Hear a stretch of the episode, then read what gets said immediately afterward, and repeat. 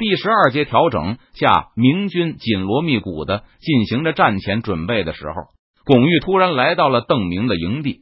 巩尚书怎么来了？邓明见到老夫子，颇有些吃惊。不过他马上意识到自己的称呼有些过时了，就改口道：“巩巡抚怎么来了？还是叫老夫上。”巩玉看上去心情还不错，若无其事的说道：“老夫还不是巡抚呢，怎么还不是？”邓明有些奇怪的问道。他记得巩玉早早就去文安之那里讨官了，因为文夷陵文安之不给，巩玉也不隐瞒，直截了当的说道：“我以为夷陵应该到了从心所欲的年纪了，可他居然还是看不开。”巩玉告诉邓明，文安之依旧在为巩玉烧掉大明列祖列宗神主牌一事而耿耿于怀，称列祖列宗在上，绝对不会任命巩玉为大明的四川巡抚。你们不是谈的挺开心的吗？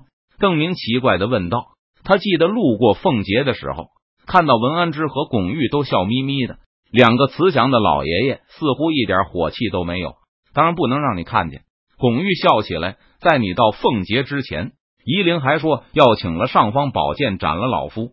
老夫说我又不是什么大明的官，他请尚方宝剑做什么？”夷陵称这是为他的历代先皇报仇。听起来二人争吵的很凶。不过，巩玉显然没太放在心上。邓明忍不住猜测，是不是这些年来他被人骂的次数太多了，所以已经不在意了。原来如此，邓明犹豫了一下。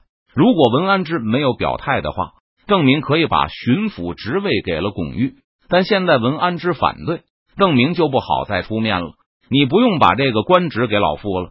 巩玉察言观色，看出了邓明的犹豫。夷陵说了。就算我从你这里要到了巡抚一职，他也不会承认的。看起来这次巩玉和邓明算是触到文安之的底线了。不过巩玉自有解决的办法。他告诉邓明，在文安之那里碰壁后，他没有直接下江南来向邓明诉苦，而是动身去了一趟四川，和两位知府以及院会取得联络。刘敬哥和袁相自然都得给巩玉这个面子，而院会居然也被巩玉说动了。大部分议员都觉得这个老头有本事。书院里虽然有蒙正发一直在诋毁巩玉，不过大部分教授都很钦佩巩玉的学识。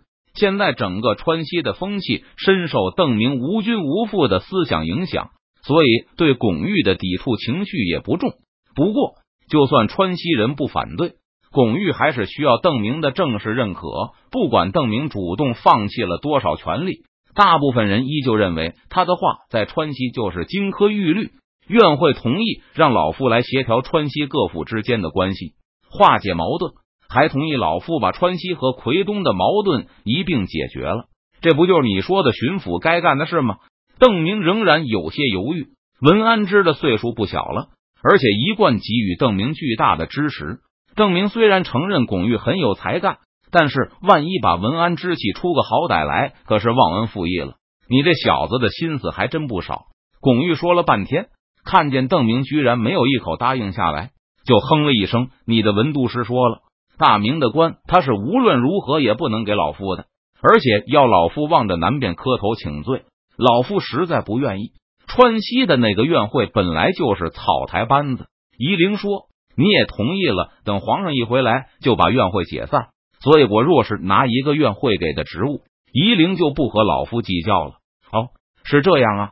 邓明知道巩玉心高气傲，是不会在这个问题上撒谎的，就痛快的答应了下来，认可了院会给他的任命。不过，文安之不同意用巡抚或是其他任何大名的官称。邓明琢磨了一下，干脆就叫省长，四川省的首长、长官，名字随便定。巩玉对称号并不在意。不过，他得到这个职务的任命后，立刻就提出了改革方案，那就是设立防御使职务。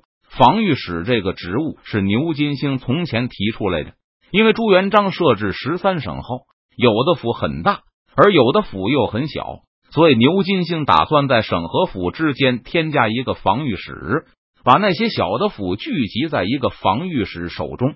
后来，这套改革思路被满清全盘抄了去。换了个名字叫道台，但巩玉的这个建议被邓明否决了。他根本不想加强控制，也无意沿用传统的流官制，因此，不管叫防御使还是道台，这种官员对邓明来说都属于多余的。防御使这件事，巩玉也就是一试。既然邓明反对，他也不坚持，因为现在他这个省长的职务就是协调各府，而没有其他实权。而防御使的工作是进一步加强省对地方的控制。巩玉觉得没有必要在邓明出门在外的时候揽权，反正他已经提过了。将来邓明若是觉得有必要，自然会想起来此事。另外一点就是，巩玉要求把省长这个职务实体化。在明朝初年，朱元璋煞费苦心的在省一级搞分权制衡，设立了布政使、按察使和指挥使三个职务，把行政、检查和军权分开，指望这三者能互相牵制，减轻贪污腐化。这套系统的效果不好说。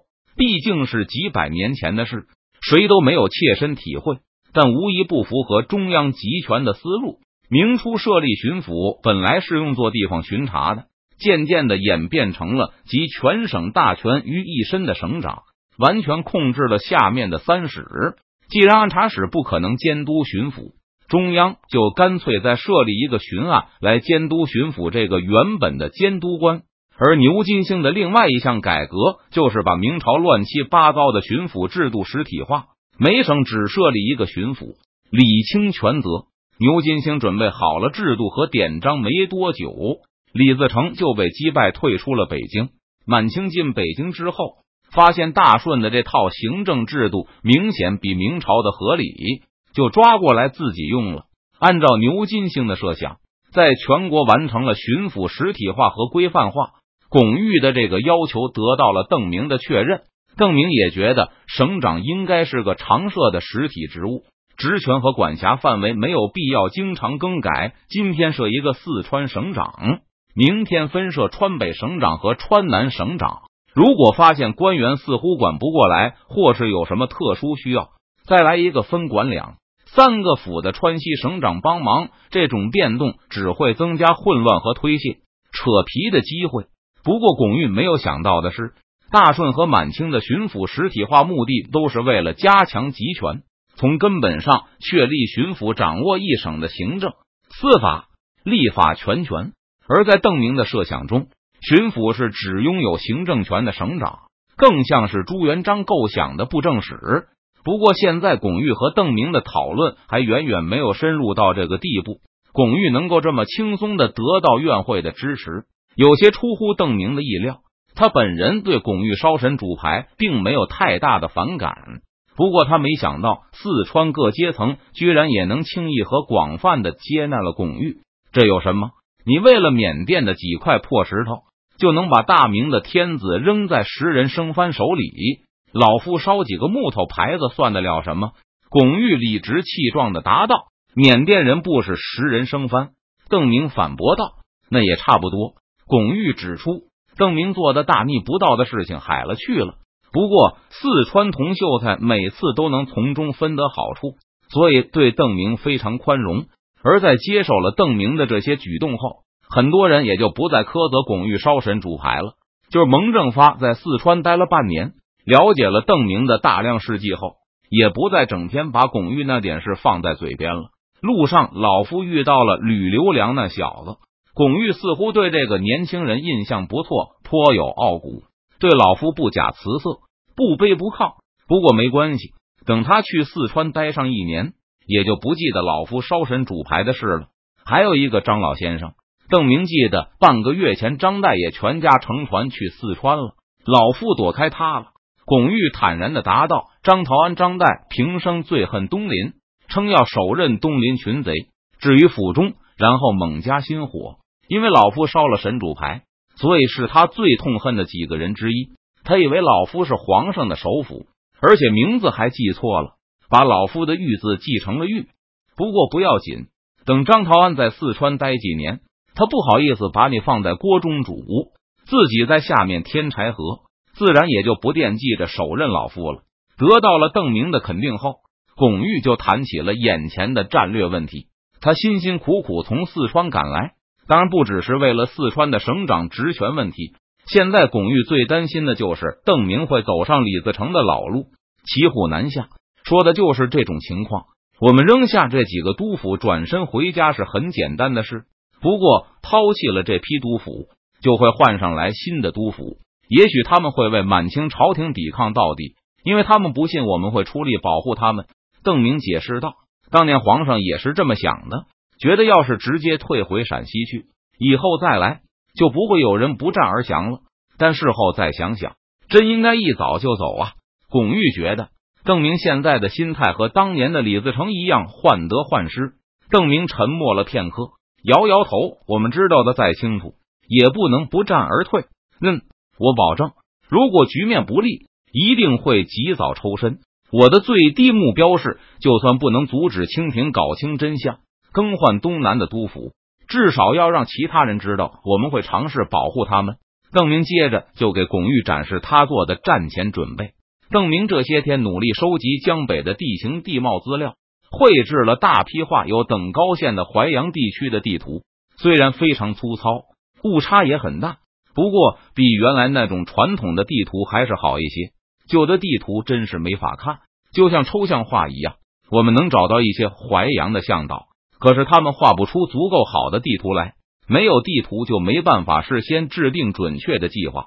证明对这种等级的地图并不满意，因为不够准确，只能起到类似向导的作用，不能用他们来支持明军进行图上推演。